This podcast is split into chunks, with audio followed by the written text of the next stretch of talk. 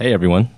There's actually a lot more people here than I had anticipated, and this is my first time doing a presentation since college, so thanks for coming in and making me nervous. What I want to talk about today, real quickly, is the future of monetization in the music industry with the little uh, concept that I came up with called crowd patronage. You guys could probably guess where I'm going with that one. But before I indoctrinate you, I want to make a quick introduction. My name is Brian Kim. Currently, I'm at um, TrackSpy. We just came out with a, a new website called hipset.com, which we're very proud of. So go ahead and check that out when you have a chance. Previously, I was on the founding team of Ustream, and this is way back in 2007. You know, people didn't know what live streaming was, so it afforded me a chance to do a lot of real time social broadcasts with artists. That uh, that was pretty cool. So, the future of music monetization, uh, moving beyond records as product. I think the first thing that we have to do if we want to really think of a disruptive kind of new product to sell to fans is get beyond our fixation with selling recorded music as a, as a product. I actually think that uh, you know it, it, it's it's something that we've been fixating on. It's something that is, is essentially a linear solution, um, and it might not work in in the uh, the era of the internet.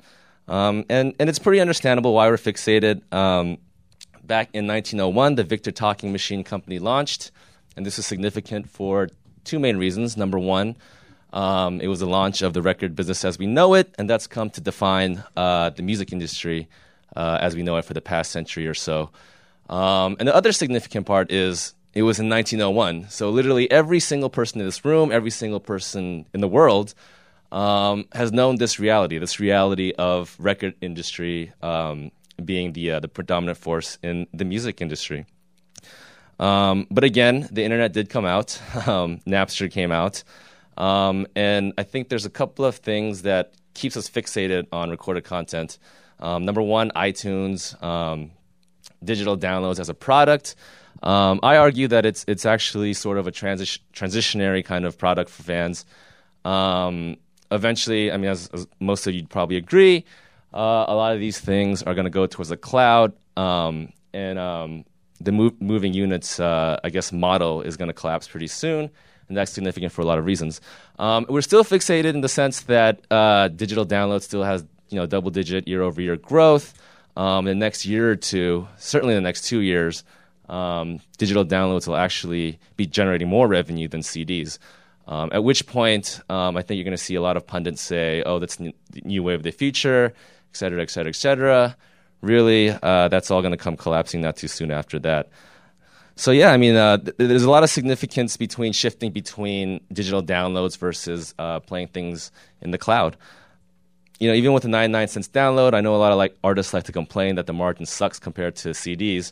But at the very minimum, you got an upfront payment, and once you s- switch to a subscription model, you're not moving units, but getting paid on the back end of plays which probably means a lot less margins, probably means you're going to make a lot less money from recordings. And, and another important thing is, uh, just in a behavioral way, you, you don't have a product to sell to fans anymore outside of concerts and merch.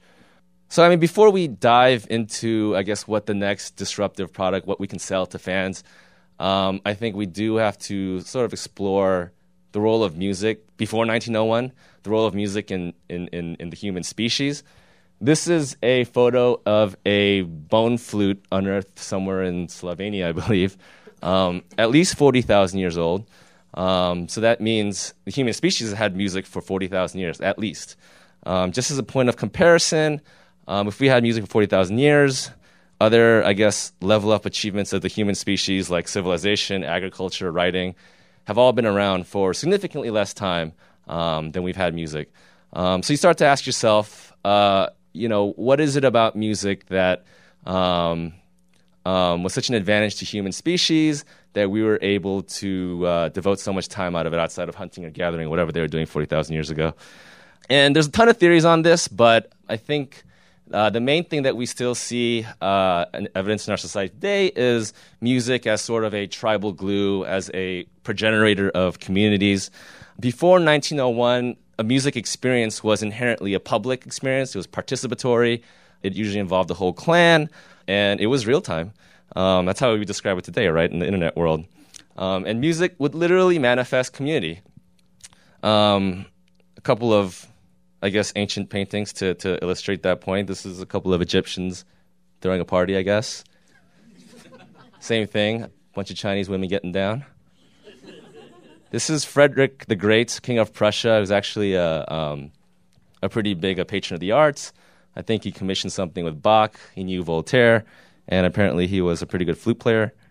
And then you, you see these in Aborigine societies as well. This is the uh, Brazilian indigenous tribe um, doing the Khoekhoaro dance. Um, as you can see, there's a lot of folks there. And this is from National Geographic. um, so you know it's good. It's uh, Australian Aborigines, I believe, according to my notes. Um, so again, I mean, uh, it, should be fairly obvious. Uh, you, music has always been a, a, public experience. It was a, a whole clan got involved, um, and, and and so inherently that follows that musicians are leaders of tribes. What changed? Why have we forgotten about this? Um, again, the 1901, the, uh, the, the record industry completely changed how we humans listen to music. Um, you know, previously, I think the minimum unit of, of, of, a music experience was a clan or a subset of a clan. All of a sudden, with uh, more and more people getting record players and radios in their living room, the minimum unit becomes whoever's in the living room, which could be one person. And of course, as the decades progressed, we had the car stereo, Walkman, Discman, iPods, iPhones, MP3 players. Um, so the minimum unit becomes one, and you know suddenly music is um, personal, it's convenient, it's on demand, and it's very prevalent, but also lonely and isolating. Um, but having said that, we still see evidence of music as a communal force in our society. Music is uh, a lot more than sounds that you hear through a headphone. Um, just as an example, here's some pictures from EDC, which I actually didn't attend, but um, should be clear that uh, you know for the EDM scene, it's not even just about the music; it's about a lot of different things. It's about the scene, the fashion, value, the subculture values, venue, lights, um, dancing, costumes. Um, it's a lot more than just the uh, whatever's going on on stage and, and, the sounds that you might be hearing. Um, and a perfect example of, of, music being more than sounds is Gathering of the Juggalos, which I also didn't go to, but sounds like a good time. So again, music uh, in today's term, um, you could say anthropologically is the original social network, um, and that makes artists uh, founders of communities. Um, in a network world, in an internet world, that's actually uh, a pretty powerful superpower. Um, so if you accept that, uh, how do we monetize these music communities? Um, number one, um, we do have to build an ecosystem of fans. That's pretty obvious. I think the way that you see it these days, um, it usually means you're you're upping your social media numbers. Most artists know that you should be having some sort of direct communication with fans, um, but for the most part, it's, it's for it's for promotional purposes. Um, but the second part, the, the, the, more important part, is once we have this ecosystem of fans, um, and assuming that you get to know them, you have you, have a CRM system in the back end and know who these guys are, uh, many different ways to communicate with them. Um, you know, the internet allows you to uh, have a direct contact with a lot of these fans and shout out a lot of these fans. Um, and maybe there's a way to dole out those units of relationships um, to deserving fans. Um, either they earn it or they pay for it, which could be the same thing. Um, so you're starting to see a lot of uh, crowd patron projects, um, especially on Kickstarter, Pledge Music, a lot of different platforms. Um, these are just some of the examples of the things that you see artists are selling these days. Um, really, the limit is your imagination, and you know, uh, artists are creative people. I, am sure they can give a, a pr- pretty uh, interactive experience for their fans um, if they got the dough. Um, so one good example of this, the Amanda Palmer Kickstarter. How many of you guys have heard of the uh, Amanda Palmer Kickstarter? Okay, good. Everyone, wow. Um, so yeah, I mean, you guys know it was it was a fairly successful project. Um, she had a hundred thousand dollar goal to record her album. She met that in seven hours. Um, eventually, went on to set a then Kickstarter record of 1.2 million dollars total. Um, and if you look at some of the tiers and some of the more, you know, some of the more uh, revenue generating tiers, um, a lot of them are not based on delivering a, a, commodified product. They're based on giving an experience to, to the fan who supports them. So one of the more popular ones, the $300 tier, got you an invite to an invite-only um, art show that Amanda, Amanda, Palmer is hosting. Or if you had $5,000, uh, and apparently 34 of, peop- of her fans did, um, she would literally come to your living room and throw you a party. Um, and if you had a little bit more than that, then you could hang out with her whole day, have a dinner. Um, these are very much not albums that you're selling to your fans. So um, I call it crowd patronage. It's it's it's uh, it's a little misleading in the sense that um, you know it's not a donation, it's not charity. These these tiers must have some sort of real value for the artist. If you look at a lot of the uh, the crowdsourced tiers uh, and, and, products that artists are selling, they're based on one of three values: exclusivity. You see a lot of that with uh, physical products that they're giving out. They'll number them. Um, and uh, and make sure that there's some sort of intangible meaning behind these physical products. Access to artists, we talked about this a little bit um, with Amanda Palmer, um, and recognition and participation, especially in the creative process. So, um, shouting them out on Twitter, sh- uh, putting them in the liner notes, you know, collecting recorded stems, and, and, incorporating that into the music that they make. Um, a, a, lot of these, you know, one one of three things have to basically catch that uh, the fan and and and it has to be something that they're willing to pay for, and it can't be, you know, a pr- primarily a charitable endeavor um, like a lot of, uh, of, of, of, of music industry is today.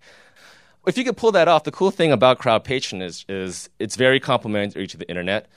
You know, as you know, with recorded content, in the internet era, it's copy and pasteable. The scarcity of distribution is destroyed. Therefore, the monetary value is going to sink down with that. With crowd patronage, the scarcity of artist time and attention is still preserved. I mean, that's always going to be a finite amount. There's 24 hours in a day. And in theory, there's a lot of different ways you can interact with your fans online or, or in person, which in theory could increase the demand for this kind of product, um, especially as you build a, a, bigger and bigger fan base. The 80 20 principle, um, previously with, with uh, you know, selling CDs, if you want to be a major success, go platinum, you actually needed like a million people to buy your CDs. So you need a million people to pay for something. And uh, you know, with the crowd patronage model, um, obviously there's not one commodified product. There's a lot of different tiers. There's a lot of very premium tiers. Um, so the 80-20 principle starts to work for the artist. Um, you can actually generate a whole lot of money from just a fraction of, of, of your audience. So records, I mean, obviously there's a lot of records being recorded. There's still a role for records. Um, and a lot of the arguments you hear about, like records uh, being the marketing vehicle f- to sell tickets, to sell merch, uh, would actually work a lot better for crowd patrons in the sense that you know you have a, a, a ready audience of the world who, who, who, can participate in whatever you're selling.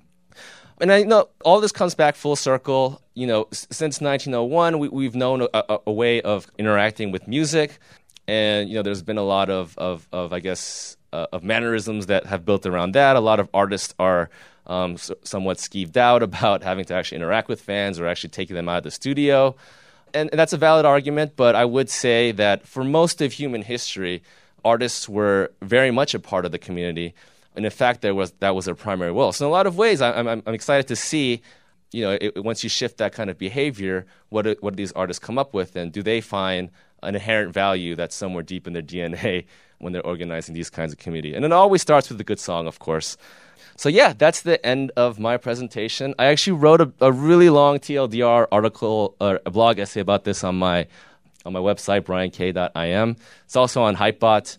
Um, so if you missed anything or you want to get into the details, uh, I invite you to read it there. And I'm at Twitter at Fresh Breakfast. And yeah, that's it. Questions? So the question is, you know, in, the crowd patronage model, does does a, a huge star like Justin Bieber um, do they do they lose the value? Do they lose the intimacy? Yeah, probably. But I, I, have to think that there's plenty of Justin Bieber fans that want to pay X amount of dollars to hang out with them for a whole day.